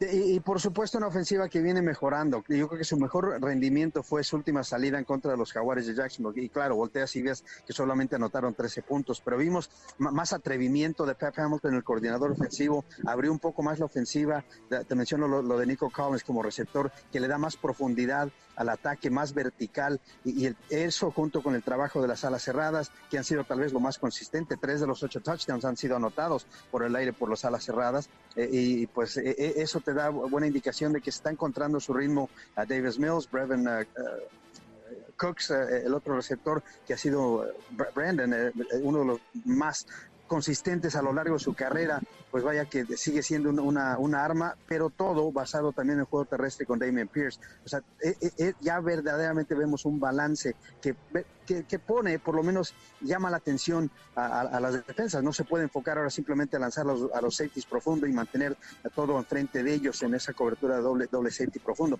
Ahora tienen que respetar el juego terrestre y eso va a abrir un poco más el juego aéreo. Sin duda alguna, y de hecho a Brandon Cooks le encanta jugar contra los Raiders. 17 recepciones, 379 yardas, un promedio de 126.3 por partido y 3 touchdowns en 3 juegos en su carrera contra los Raiders. Entonces ahí avísenle al quarterback Davis Mills que es un jugador que le gusta jugar contra los negro y plata. Enrique Vázquez, síganlo en las redes sociales, e Vázquez-Texans, ¿verdad? Así estás en Twitter y en Instagram. Sí, correcto, ahí me pueden encontrar. Este, como te digo, aquí disfrutando un poco de softball el día de hoy. Mañana no hay, eh, bueno, tengo el día para ver un poco más de fútbol americano universitario y esperar ya lo que es el arranque del partido el domingo en contra de los Raiders. Sí, Enrique hace una excelente labor cubriendo la NFL, narrando a los Tejanos de Houston y por supuesto narrando también a los Sooners de Oklahoma, que hablabas hace unos un ratito de Stingley jugando contra gran calidad en el SEC, pues para allá van ustedes. Así que también disfruta tus últimos tiempos acá en el Big. Sí, sí, sí, por supuesto. De hecho, eh, el último partido de Stingley en LSU me tocó y junto con Joe Burrow en el uh, Peach Bowl que jugaron los Sooners en contra de LSU. No es un partidazo que tuvo LSU en esa temporada eh, de campeonato. Así es que es, bonito ver a estos chavos, ¿no? Desde, joven cómo vienen, cómo nacen, cómo entran a la NFL y cómo ya, como este, en este caso Joe Burrow y ahora esperemos con Stingley, se establezcan como grandes jugadores en este, a este nivel. A mí me tocó narrar a UTEP, a la Universidad de Texas en El Paso, y me tocó con Aaron Jones, con Will Hernández, poquito de Nick Needham. Entonces, no salían tantos jugadores de allá, pero entiendo también tu gusto de ver a, los jugadores crecer, de que los ves en los entrenamientos llegar de 18, 19 años en sus primeros años y después ya los ves en tu pantalla en la NFL jugando en gran nivel. Es increíble. Sí, sí, Harry, y de hecho para nosotros tuvo la, suerte que tuve. 2017 fue mi primera temporada con Oklahoma, ver Baker, Mayfield, siguiente temporada a Kyler Murray y, ahora actualmente en la NFL. Uh, Hurts, uh, Jalen Hurts es el que está jugando mejor y el que no ganó el trofeo Heisman uh, allá a nivel universitario. Era lo que te iba a decir, puro trofeo Heisman y también uno que no lo ganó pero que va invicto. Enrique Vázquez, ¿dónde te puede escuchar la raza allá en Houston y también imagino en línea, no? Sí, exactamente, en Mega, en Mega 101, aquí en la ciudad de Houston, ahí tenemos la, cadena en español de, los Texans y en la República Mexicana a, través de eh, la, cadena, ahí este, en houstontexans.com encuentran los detalles y pues sí, ahí estaremos este domingo para enfrentar a los Raiders. Perfecto, Enrique Vázquez, muchísimas gracias por unirte al programa La Nación en Deportes Vegas 14M, porque a mí me gusta recibir información de primera mano de la gente que está ahí y quién mejor que alguien que narra al equipo y alguien que lo hace de gran manera. Enrique Vázquez, E Vázquez-Texans en las redes sociales, Twitter e Instagram. Síganlo para poder estar al tanto de uno de los rivales de los Raiders, los Tejanos. Enrique, muchas gracias. Ten un excelente fin de semana. Gracias igualmente. Hasta pronto, Harry. Ahí va el gran Enrique Vázquez desde Luisiana. El día de hoy normalmente lo pueden escuchar desde Houston, donde narra a los Tejanos. Vamos con un poco más de respuestas de la pregunta del día porque veo mucha reacción por parte de la banda en arroba la Nación Raider en Twitter, en Facebook, en Instagram. De los siguientes rivales de los Raiders, solo Indianapolis tiene marca ganadora. ¿Cuántos juegos crees que ganen los malosos en ese lapso y por qué? Alfredo Reyes, en el papel los seis son ganables, la ejecución es el tema. Nuestra Raider Nation fácilmente podría estar 4-1. Marcadores cerrados y malas ejecuciones han sido la constante. Daniel Mejía, creo que están en posibilidad de ganar los siguientes seis partidos. Solo deben concentrarse y no cometer los errores que cometieron en los primeros dos partidos y en el último juego. Raider Nation for Life. Gracias ahí por sus respuestas a la pregunta del día. Pasamos ahora a Facebook, donde quedaron pendientes algunas respuestas. Héctor Enrique Reynoso Rodríguez, de los siguientes seis juegos ganan cinco. Creo que el único que podrían perder sería en Denver por ser visita y rival de división. Terminarían récord de 5 y 5 hasta ese juego y creo que si hacen ajustes tanto ofensiva como defensivamente, siendo más efectivos en zona roja, podríamos tener un récord de 10 ganados y 7 perdidos al final de la temporada. Saludos desde Guadalajara. Go Raiders. Fernando Romero, aquí cierro al momento antes de ir con más del programa. Estoy convencido que el trabajo que está haciendo Josh McDaniels va a empezar a rendir fruto con victorias consecutivas. Los jugadores se adaptan cada día más al sistema 6 de 6. Just win, baby. Commitment to excellence. Gracias ahí por el comentario. Leeremos más eh, en el siguiente segmento aquí en La Nación Raider, pero seguimos con más de lo que les tenemos preparados aquí y ya hablamos sobre a quién tengo en la mira, la defensa aérea de los Raiders. Ahora, duelos claves que en mi opinión pueden cambiar el partido. Y ya escucharon ahí a Enrique Vázquez, del narrador de los Texans, hablar sobre la defensa terrestre de los Tejanos de Houston. Les doy la estadística exacta. Es la antepenúltima peor en toda la NFL, número 30 de 32, al permitir 164.8 yardas por partido. Y ese es mi primer duelo clave del juego. Josh Jacobs contra la defensa terrestre de los Tejanos de Houston. Jacobs ha tenido sus dos mejores partidos como profesional en los últimos dos juegos de los Raiders. Frente a los Broncos en el estadio Allegiant y contra los Chiefs en el estadio Arrowhead.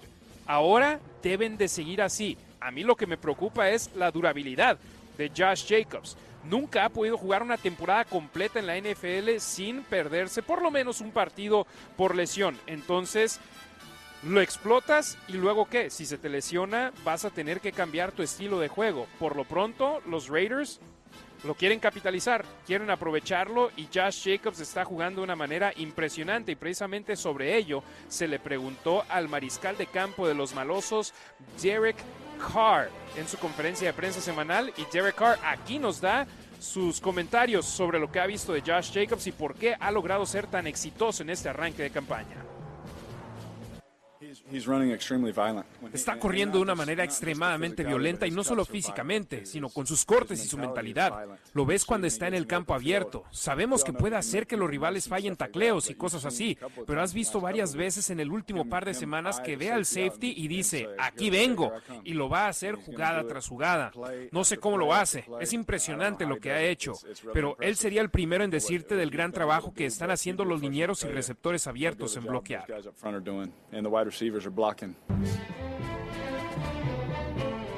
Así es, Jacobs no corre solo, no, necesita de la ayuda de sus compañeros para poder hacer su labor. Y hombre, su respeto se merece en la línea ofensiva que ha hecho una muy buena labor desde que el equipo empezó a correr el balón de una manera más frecuente frente a los Broncos de Denver.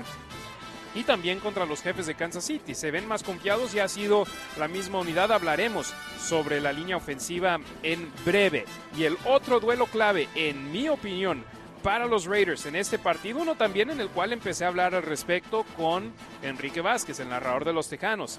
Davante Adams contra Derek Stingley, el novato elegido con la tercera selección global del draft por parte de los Tejanos, que sin duda alguna es un gran jugador, pero es novato. Está en su sexto partido en la NFL, va a estarlo el domingo. Debes de buscar explotarlo, sobre todo volteando a ver la situación de que Derek Stingley se lo han puesto uno a uno, mano a mano, a los mejores receptores de sus rivales en el inicio de la campaña, los malosos, perdón, los tejanos. Stingley fue mano a mano contra Cortland Sutton en la semana número 2 y los Broncos de Denver, contra Mike Williams y los Cargadores de Los Ángeles en la semana número 4. Y sus estadísticas no fueron buenas en esos partidos. Ha batallado contra Sutton, permitió 7 recepciones para 122 yardas en 11 pases lanzados a él. Contra Williams, 11 pases lanzados a él también, también 7 recepciones y 120 yardas. Volteamos a ver lo que sucedió en la semana número 1 frente a los Potros de Indianápolis. Lanzaron 13 pases a Pittman, que estaba siendo cubierto exclusivamente por Stingley. 9 recepciones, 121 yardas, una anotación. En la semana número 5 contra los Jaguares de Jacksonville, le lanzaron un total de 11 pases, 7 recepciones, 104 yardas. Ahí, entre esos cuatro jugadores, cada uno tuvo por lo menos 7 recepciones y 104 yardas en pases lanzados hacia allá. Si Derek Stingley está marcando personalmente a Devante Adams, vayan a él, láncele el pase, logren buscar ganar ese duelo. Vas, estás hablando del que en mi opinión es el mejor receptor abierto en la NFL, Devante Adams, y un novato que está jugando en su sexto partido en la NFL. Sí, jugó en LSU, jugó en el nivel colegial más grande en el SEC. No es la NFL. El mejor equipo del SEC, que normalmente es Alabama, en estos momentos es Georgia. Va a perder y fácilmente contra el peor equipo de la NFL, eso se los garantizo. Y es por eso que este es el otro duelo clave en mi punto de vista para este partido entre los Raiders de Las Vegas y los Tejanos de Houston. Se lo repito, Josh Jacobs contra la defensa terrestre de los Tejanos y Devante Adams contra Derek Stingley. Son mis duelos claves. Ya ha llegado el momento de lanzar el reto, amigos. Siempre lanzo un reto en el programa La Nación en Deportes Vegas 1460 AM para uno de los jugadores o una de las unidades de los Raiders y en esta ocasión va para la línea ofensiva. Ya vimos a la línea ofensiva jugar con la misma alineación en partidos consecutivos. En la semana 4 ante Denver y en la semana 5 frente a los Kansas City Chiefs. La única diferencia fue que cambiaron a Alex Bars y a Dylan Parham del lado izquierdo al derecho y del derecho al izquierdo. Mantuvieron a los mismos tackles, el Lumonor del lado derecho, Miller por el izquierdo, Andre James por el centro. Ese es mi reto. Protejan a Derek Carr. Abran los huecos, que la línea ofensiva permita que Josh Jacobs corra y haga su labor de una manera efectiva. Y aquí escuchamos a Alex Bars, que pasó del equipo de prácticas de los Raiders a la línea ofensiva. ¿Cuál es la razón por la que ha logrado ser exitoso Alex Bars en este equipo de los Raiders en un abrir y cerrar de ojos? Esto es lo que nos dijo el exjugador de Notre Dame. Intento ser un estudiante del deporte, estudiar video lo más que pueda, aprendiéndome nuestro libro de jugadas por dentro y por fuera, saber cómo juegan nuestros rivales, su personal, sus tendencias, para estar lo mejor preparado que pueda los domingos. Tenemos muchos jugadores en nuestra posición que trabajan duro. Obviamente es una gran oportunidad, así que todos estamos intentando aprovecharla al máximo, ejecutando nuestros trabajos. Así es, eso es lo que se deben de enfocar los Raiders. Hacer su trabajo cada uno y la línea ofensiva ha ido desarrollándose después de ser una gran interrogante de estos malosos en el arranque de la campaña y una de las razones por las que estaban con terceras y largas al permitir capturas o al salir del campo con pérdidas de balón, la línea ofensiva no estaba haciendo su trabajo, ahora sí lo están haciendo y se están viendo de una mejor manera. Ese es mi reto al cual estoy lanzándoselo a la línea ofensiva de los malosos. Amigos, es momento de ir a una pausa comercial y después de ella vamos a volver con Ricardo Villanueva, arroba Rasgit, colaborador de Máximo Avance y la Nación Raider, que estuvo presente en el Raider Nation Fest que tuvieron en la Ciudad de México y nos va a hablar sobre lo que se vivió en esa gran fiesta en la capital mexicana. Está escuchando La Nación en Deportes Vegas 1460M en vivo desde el Buffalo Wild Wings ubicado al exterior del Mall Galería en Henderson, Nevada. Ya hay premios de Coors Light, hay hieleras, hay playeras, hay sudaderas, hay de todo. Dense la vuelta y si vienen a la mesa y me dicen que vienen por el programa, les vamos a dar un premio. Dense la vuelta, Nación. Vamos a la pausa. Volvemos con más en Deportes Vegas 1460 AM. Hola, soy Eric Allen, and you're listening to La Nación on Deportes Las Vegas, 1460 AM. Testaverde to throw on first down, too high, picked off by Allen. Eric Allen down the sideline, touchdown. Oh my. Wouldn't you know it, his 50th and his 51st interceptions have both gone for touchdowns. Commitment to excellence, we deliver. Estamos de regreso en Deportes Vegas 1460 AM con La Nación, el primer programa de radio 100% sobre los Raiders, 100% en español. Ha habido podcast, ha habido otras situaciones en línea, pero nunca uno en radio. Y aquí lo estamos haciendo en Las Vegas. Y por supuesto no puedo hacer este programa solo, necesito por supuesto tener colaboradores de gran nivel. Y uno de ellos que de manera indirecta o directa, Ricardo, tú eres la razón por la que todo esto está aconteciendo. Nuestro programa en línea nunca pudo haber sucedido sin ti porque tú fuiste el que nos lanzó la idea y de ello hemos tenido mucho apoyo en nuestra raza en México, en Centroamérica, en Sudamérica, en el resto de los Estados Unidos. Ricardo Villanueva, hasta la Ciudad de México, ¿cómo estás? Buenas tardes. Harry, buenas tardes, bien, emocionado, muchas gracias y como siempre lo hemos dicho, ¿no? De la Nación Raider para la Nación Raider, aquí estamos, emocionados otra vez, por fin regresan los Raiders al campo y hay mucho de qué hablar.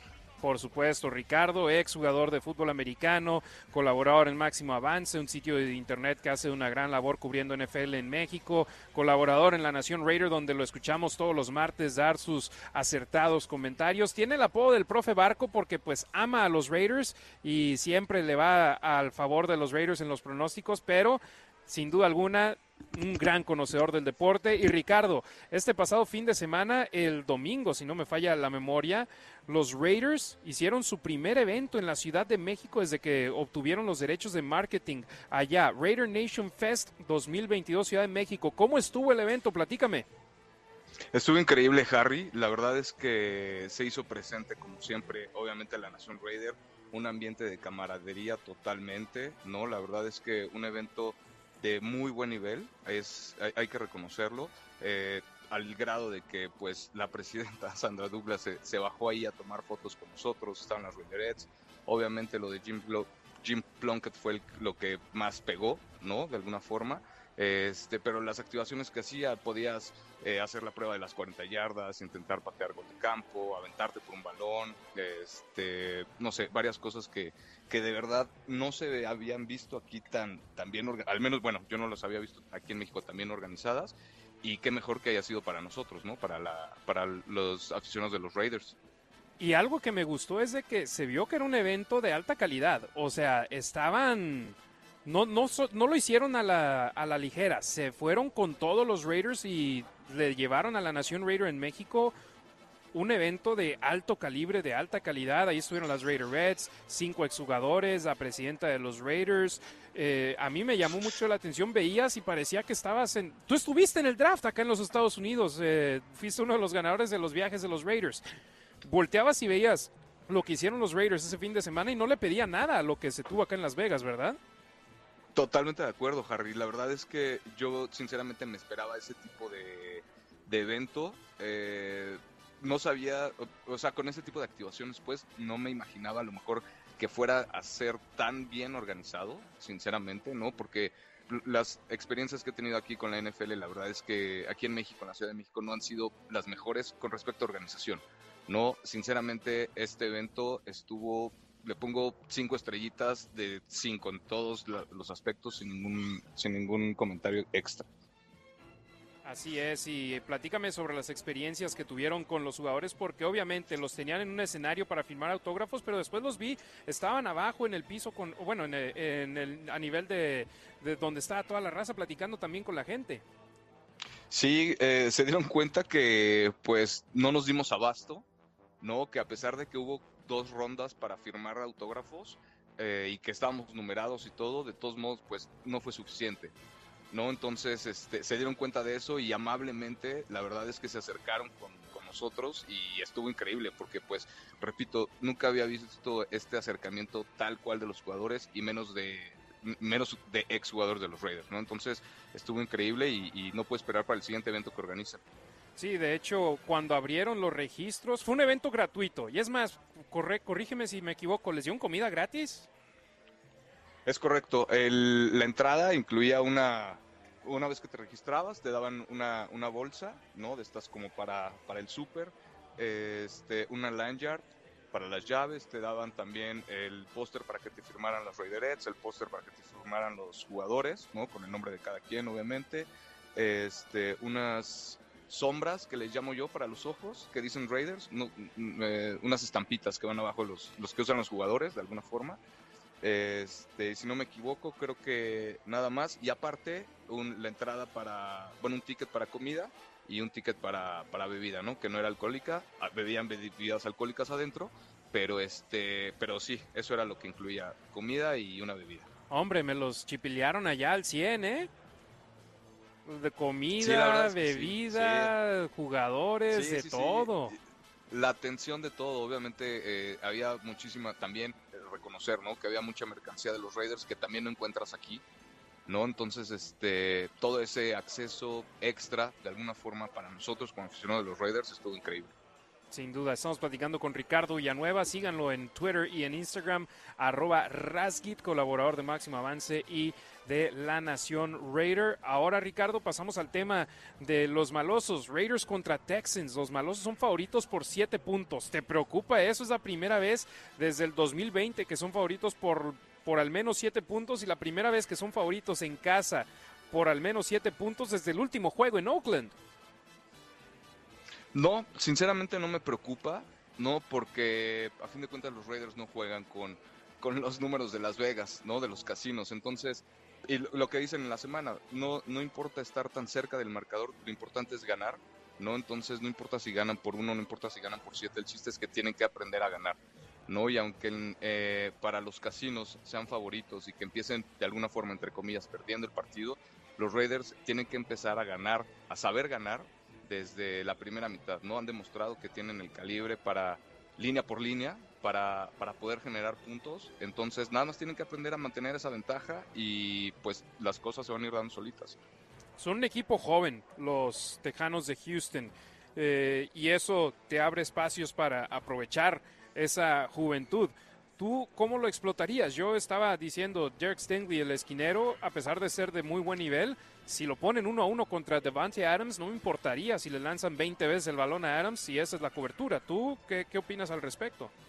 Sí, totalmente de acuerdo, ¿no? Encontrar eh, el punto más débil de la defensiva y atacarlo, atacarlo, atacarlo, hacer que de alguna forma sangre, ¿no? Hasta que ya no puedas más y si no, buscar la segunda opción y como quiera irlo repartiendo de alguna forma para no casarte siempre con, con la misma opción, tener más opciones, darle al coreback más opciones, aunque la defensiva le presente diferentes escenarios, ¿no? Definitivamente eh, siempre va a haber un punto más débil, ¿no? Tiene que encontrar el coreback la ventaja, ¿no? Y los jugadores obviamente también tienen que, que- aprovecharla una vez que se les dé la oportunidad, pues generar más yardas y, y- y ser productivos. La línea defensiva de los Tejanos batalla para detener el ataque terrestre. Ves las estadísticas y es la número 30 de la liga, la antepenúltima peor. 164.8 pun- puntos por juego. Que vayan con Jacobs, ¿no? También, sí, correcto. Ya vimos qué es lo que pasa cuando, cuando Jacobs, hemos visto qué es lo que pasa cuando Jacobs tiene más de 100 yardas. Normalmente los Raiders ganan los partidos, ¿no? Entonces, definitivamente, seguirle dando ese voto de confianza también a la línea ofensiva, ¿no?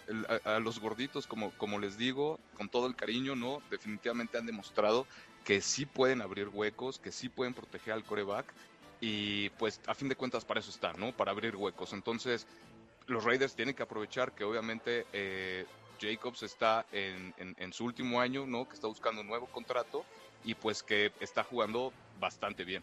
Sí, está jugando de una manera inspirada. Ahora volteando al lado defensivo del balón, Ricardo, no hay Nate Hobbs esta semana. Eh, y tampoco la semana que viene, y tampoco las dos después de ellas. Cuatro partidos fuera por estar en la lista de reserva lesionados. ¿Te preocupa esa situación? Perdóname, Harry, no te escuché bien. Disculpa, disculpa, te preguntaba sobre Nate Hobbs. Está fuera los siguientes cuatro partidos. ¿Te preocupa esa situación para los Raiders? Pues sí, definitivamente, por ejemplo, ese sería eh, uno de los puntos débiles de la defensiva, ¿no? Eh, presentarse sin, sin, Nate Hobbs, pero pues a fin de cuentas así es esto, ¿no? Sabíamos, sabemos que cada temporada se van a presentar desafortunadamente lesiones y los Raiders, aunque su definitivamente eh, la secundaria no sea su punto más fuerte, pues alguien tiene que brincar y empezar a hacer la chamba. Entonces, para eso se les paga a los jugadores. en este sistema nuevo defensivo, pues es parece un poquito más complicado, ¿no? Pero definitivamente, pues para eso se preparan y, tienen que sacar la chamba. Next man up es lo que dice, lo que se dice y pues a continuar así. El siguiente hombre disponible y el siguiente para los Raiders en esa posición es Anthony Everett. Hasta eso, corrieron con suerte, ¿no? Que uno de los jugadores que viene saliendo de la lista de reservas lesionados es un esquinero. Entonces, ahí la posición al momento de lo que me viene a la mente, tienes a a Mick Robertson, a Rock Yassin, a Sam Webb y ahora a Anthony Averett también. Entonces, hay piezas, ahora hay que ver si pueden jugar al nivel que se necesita que jueguen. Ricardo, mi última pregunta para ti hoy. Darren Waller le dijo a Jim Trotter del NFL Network que ve difícil que juegue esta semana. De hecho, ya están entrenando los Raiders en esos momentos y no entrenó hoy por tercer día consecutivo. Si no cuentan con él, ¿qué tanto le dolerá al equipo? Pues, híjole, obviamente es también una de las armas principales, ¿no? Al menos la temporada, lo ha sido durante las temporadas que ha estado en los Raiders. Entonces, definitivamente es una baja que duele.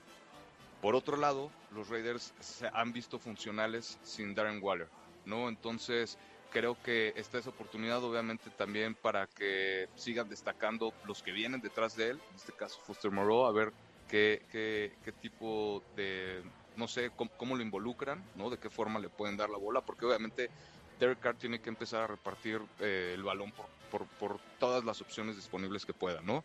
Entonces, este, sí, sí duele la baja de Darren Wall en caso de que definitivamente se confirme, pero creo que los Raiders tienen eh, la capacidad para poder salir adelante sin, sin, sin su ala cerrada estrella. Así es, lamentablemente desde sus extensiones de contrato, Darren Waller y Hunter Renfro no han producido de la misma manera, pero yo digo, es temprano. Todavía falta el mejor momento de estos Raiders y creo que Renfro y Waller estarán involucrados de gran manera. Ricardo Villanueva, dile a la raza dónde te pueden seguir en las redes sociales. Con todo gusto, Harry, en Instagram y en Twitter como Rasgit, r a z g t Ahí estamos presentes, publicando de los Raiders, obviamente, de fútbol americano, que es mi otra pasión. Y este, y pues nada, Harry, gracias por la invitación y un saludo a toda la banda en donde sea que nos escuchan.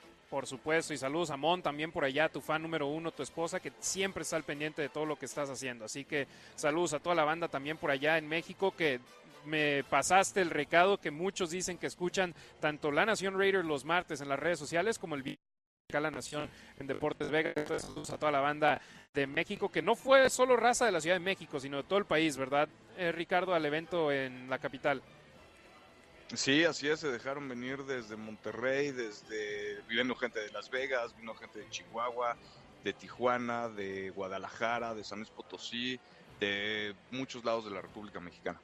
Perfecto, y todos aquí apoyando a la nación. Ricardo Villanueva, muchísimas gracias por tu colaboración siempre muy apuntados tus comentarios. Te agradecemos mucho y nos escuchamos y nos platicamos la próxima semana. Hermano, no hay que agradecer. Un abrazo hasta Las Vegas y por supuesto seguimos en contacto. Un saludo a todos. Por supuesto, ahí va Ricardo Villanueva, arroba Rasgit. Síganlo en las redes sociales, Twitter e Instagram. Ahí es donde lo pueden encontrar. Por supuesto, colaborador de Máximo Avance y de La Nación Raider. Voy con más respuestas a la pregunta del día que el día de hoy es la siguiente. ¿Cuántos juegos crees que ganen los malosos en los siguientes seis partidos y por qué? y de los siguientes ser rivales de los Raiders, solo Indianapolis tiene marca ganadora. Jorge Maya Villa, desde Raiders Laguna, dice, yo confío en cinco, pero si entra el equipo, el equipo pueden ser los seis. Eh, Edward García, contra Kansas y los Cardenales pudo ser diferente por errores puntuales y jugadas mal ejecutadas. No creo que la marca perdedora refleje de todo la realidad de este equipo, pero sí hay mucho que mejorar. Víctor Rafael López dice, cuatro derrotas, Santos, Jaguares, Denver y Colts, dos victorias, Texans y Seahawks. Los primeros cuatro equipos, Saints tiene una buena ofensiva, pero tiene una mala defensa. El Plus juegan en Nueva Orleans. Jaguares juegan en su estadio y a pesar de todo le pelearon a los, apalearon a los Chargers. Le compitieron a Eagles, a Colts en sus dos juegos. Eh, Texans y Commanders va a ser un juego reñido y Raiders no sabe ganar juegos reñidos. Dice Denver, tiene la ventaja de su estadio y el partido pasado fue muy parejo. Y sobre los Colts, tienen récord de 2-1 en su estadio, tienen un buen corredor. Si se enfocan en el juego terrestre, puede ser una tarde larga para los Raiders. Casi todos habían estado positivos, pero me gusta ahí el apunte de Víctor Rafael López, no solo por el, eh, cuántos juegos creen que van a ganar y perder los Raiders, que para él es dos ganados, cuatro perdidos, sino el por qué. Isaac Swaller dice, espero y tengo fe en que se ganen los seis. Han perdido por puntos y no por una paliza. Espero que esa semana de descanso les haya caído bien y regresar con todo para poder llegar a los playoffs. Lo malo es que Hubs está fuera, pero esperemos que la reincorporación de Everett dé un poco de seguridad y que Waller se recupere pronto o dejarlo descansar un poco más para no aumentar su tiempo fuera del emparrillado y darle más juego a mi gallo Foster Morrow, dice Isaac Waller. Gracias a todos los que colaboraron respondiendo a la pregunta del día aquí en La Nación en Deportes Vegas 1460M. Ha llegado el momento de ir al tramo final del programa y pasamos a lo que es en estos momentos, en mi punto de vista, las claves del partido. Yardas más puntos. De nada te va a servir darle a los Tejanos de Houston una paliza en yardaje.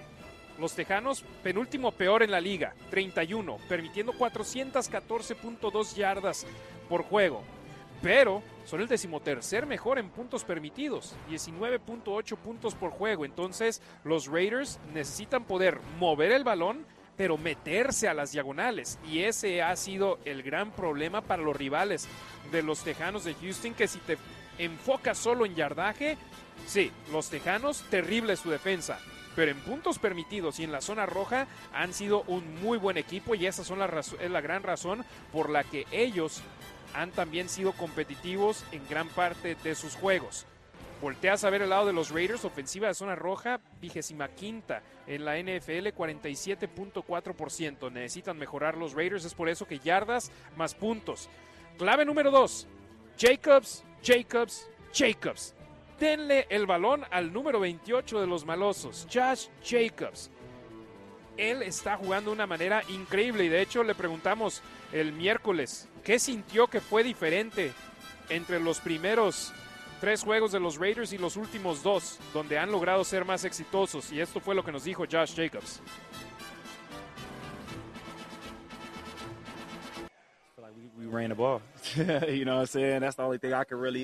Corrimos el balón. Eso es lo único que puedo decir yo que se sintió diferente. Este deporte es sobre estar disponible, pero también de las cosas diferentes que puedes hacer y tener el mayor impacto en el campo. Eso es algo grande. Soy alguien que le encantan los partidos. Siento que todos trabajamos tan duro para poder hacer lo que queramos en los juegos.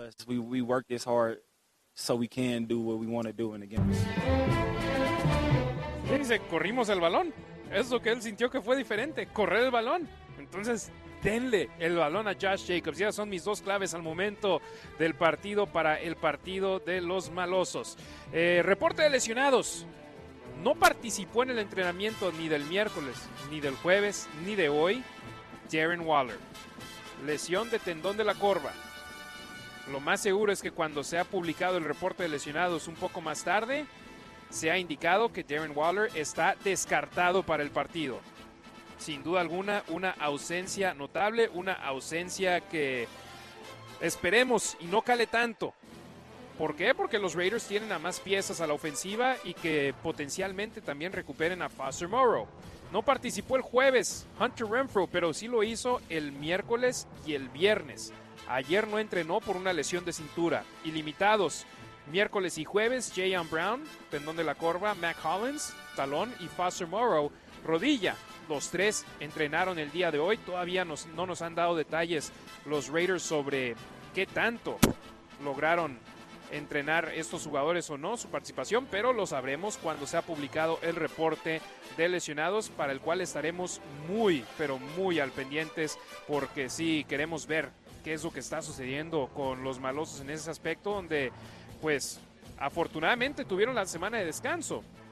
Si no la tuvieran, posiblemente hubiesen estado fuera de acción Hunter Renfro y Darren Waller de haber jugado la semana pasada los Raiders. Ese no fue el caso, descansaron. De hecho, Darren Waller estuvo en San Diego con Kelsey Plum, jugadora de las Aces, que lanzó la primera bola en uno de los partidos de los Padres contra los Dodgers. De hecho, fue ya ni quiero hablar de béisbol yo porque luego me viene el coraje de que eliminaron a mis Dodgers otra vez en la postemporada. Y volteando al lado de los Tejanos de Houston, jugadores que no participaron en los entrenamientos el miércoles, Malik Collins, ex-Raider, Brandon Cooks, Jerry Hughes, Chris Moore, pero todos han regresado a los entrenamientos desde entonces. Entonces, al parecer, no hay problema de lesiones en los Tejanos de Houston. Este partido es importantísimo, Nación.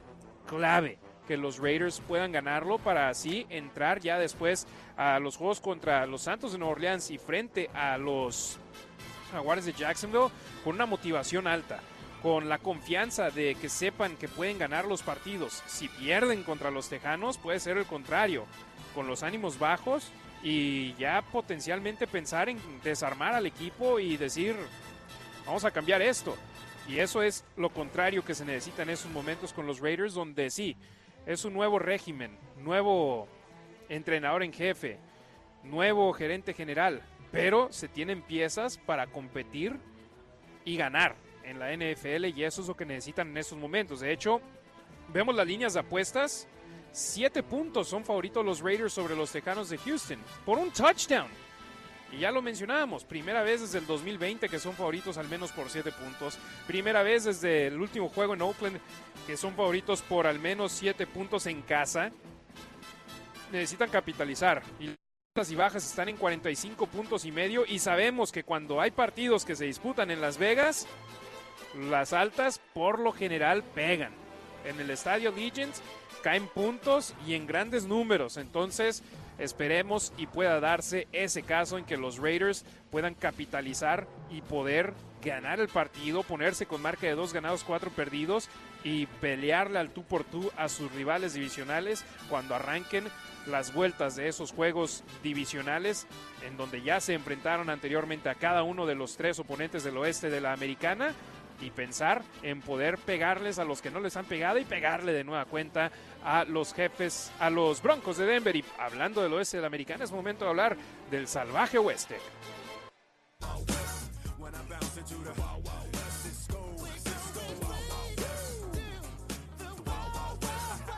Y en el salvaje oeste de la conferencia americana volteo y veo los partidos que se van a realizar. Y hombre, todavía no, está de locos pensar que los Raiders pueden competir por la división. Y obviamente es un partido a la vez, un juego a la vez y ponerse en mejor posición. Pero ves y tienen a los Jets de Nueva York visitando a los Broncos de Denver. Los Jets han ganado cuatro partidos esta campaña. Los Broncos solamente dos. Kansas City visita a San Francisco. San Francisco tiene una muy buena defensa, sí, muchos jugadores lesionados, pero tienen una buena defensa, tienen buenos elementos y acaban de firmar, o bueno, de conseguir a Christian McCaffrey por medio de un intercambio con Carolina. Seattle visita a los cargadores de Los Ángeles. Seattle ha sido un dolor de ya saben qué para todos sus rivales. Tienen marca de tres ganados, tres perdidos.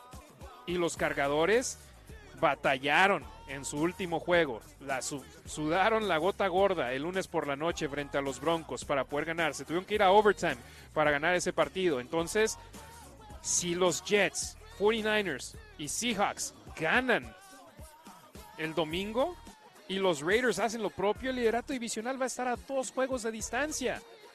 Van a estar empatados con los Broncos de Denver, pero es un paso a la vez y lo único en lo que se pueden enfocar los Raiders es en ganar su partido, su juego, el domingo en el estadio Allegiant. Entonces, está competitiva la cosa en el oeste de la americana, el salvaje oeste de la conferencia americana. Y hay que mantener en la mira a estos malosos. El partido, por cierto, el domingo no arranca a la 1.25 de la tarde como sucedió en los dos juegos anteriores ante los Cardenales y los Broncos. Arranca a la 1 de la tarde con 5 minutos. Entonces, si están en Las Vegas y van a ir al juego, lleguen todavía más temprano al tailgate. Entren todavía más temprano al estadio que de costumbre para que puedan disfrutar de todo lo que vaya a acontecer alrededor de este estadio. Va a haber una ceremonia para todos aquellos que han sido afectados por el cáncer, el Intercept Cancer. Van a tener una ceremonia en el campo. Los malosos eh, van a tener también al medio tiempo Iggy Azalea, la rapera americana va a ser la encargada del show del medio tiempo, entonces siempre lo saben, cuando juegan los Raiders en casa hacen un show de gran nivel, así que vayan, pónganse y disfruten de la NFL solamente de la manera en la que se puede hacer en Las Vegas con un show de principio a fin. De esta manera terminamos nuestro programa de hoy, La Nación en Deportes Vegas 1460 AM. Todavía dense la vuelta acá a Buffalo Wild Wings en Henderson, a un costado del Galleria Mall. Q va a estar presente de 2 a 5 de la tarde. Tenemos grandes premios, vengan. Y gracias a Ángel, gracias a Brian, aquí ingenieros en, en Buffalo Wild Wings. Y también saludos a Herbert Castro en el estudio que nos ha ayudando de gran manera en el programa. Yo soy Harry Ruiz. Los esperamos el domingo a las 12.5. Empieza la previa del partido entre los Raiders de Las Vegas y los Tejanos de Houston. Tengan un gran fin de semana, Nación Raider.